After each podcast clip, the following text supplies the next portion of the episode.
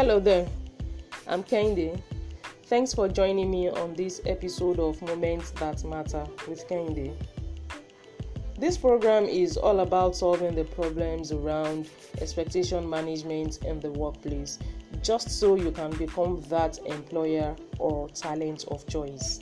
Last week on the program, I talked about a very critical aspect of talent attraction, which was recruitment. Within the recruitment function, I delved into the effects of job analysis, job description, person specification, and job posting on an organization's ability to attract the right talent and on an applicant's ability to land a job. So, this week I'll take it further by looking at another important process within the recruitment function, which, if not properly managed, will affect your chances of hiring the best talent for your organization if you're an employer, or your chance of being offered the job if you're a job seeker. This process is the selection process. Selecting candidates involves two main processes, and these are shortlisting and assessment. Both are undertaken to decide who should be made an offer. So I'll start with shortlisting. When deciding who to shortlist, it is helpful to draw up a list of criteria using the job and person requirements. Each application that you receive can then be rated against these predetermined standards. As an equal opportunity employer or an employer who is serious about best practices, your shortlisting process should be seamless and objective. Hence, the need for you to conduct a job analysis in order to generate a job description and person specification before posting that job, either internally or externally. To you, job seekers, please position yourself to be shortlisted.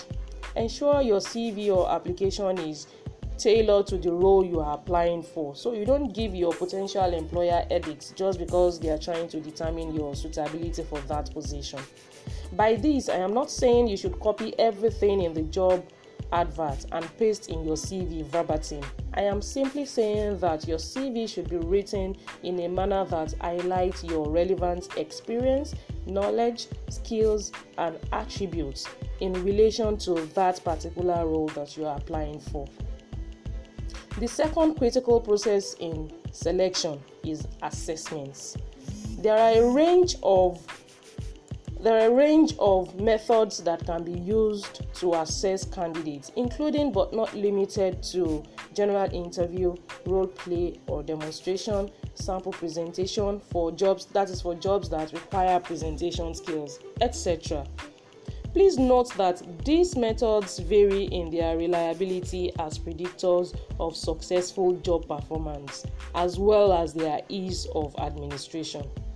So, I will advise you look into your organization peculiarities and select the best methods that suit your needs.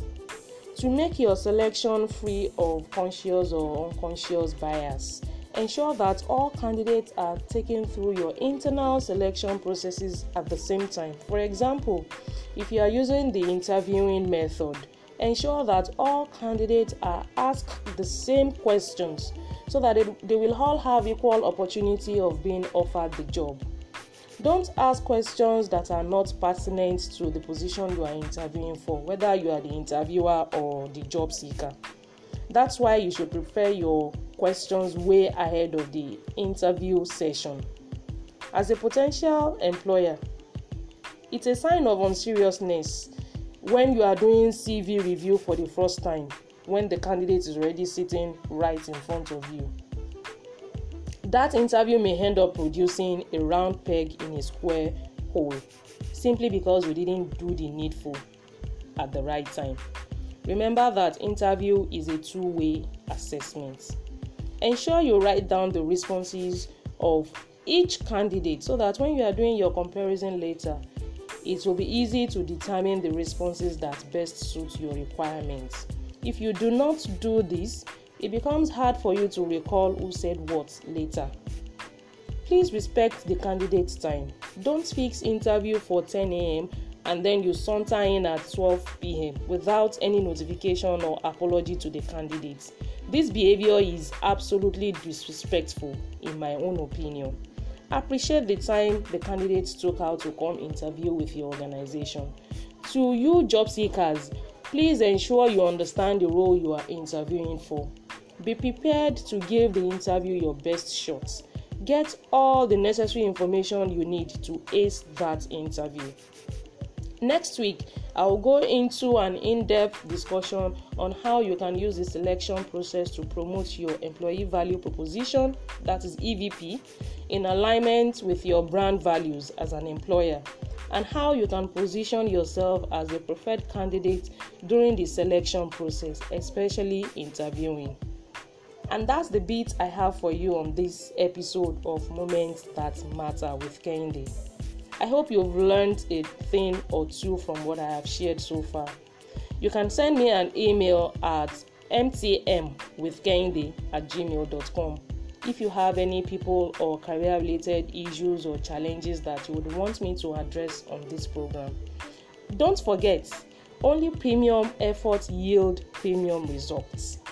You want to attract and retain the best talent in your industry or markets?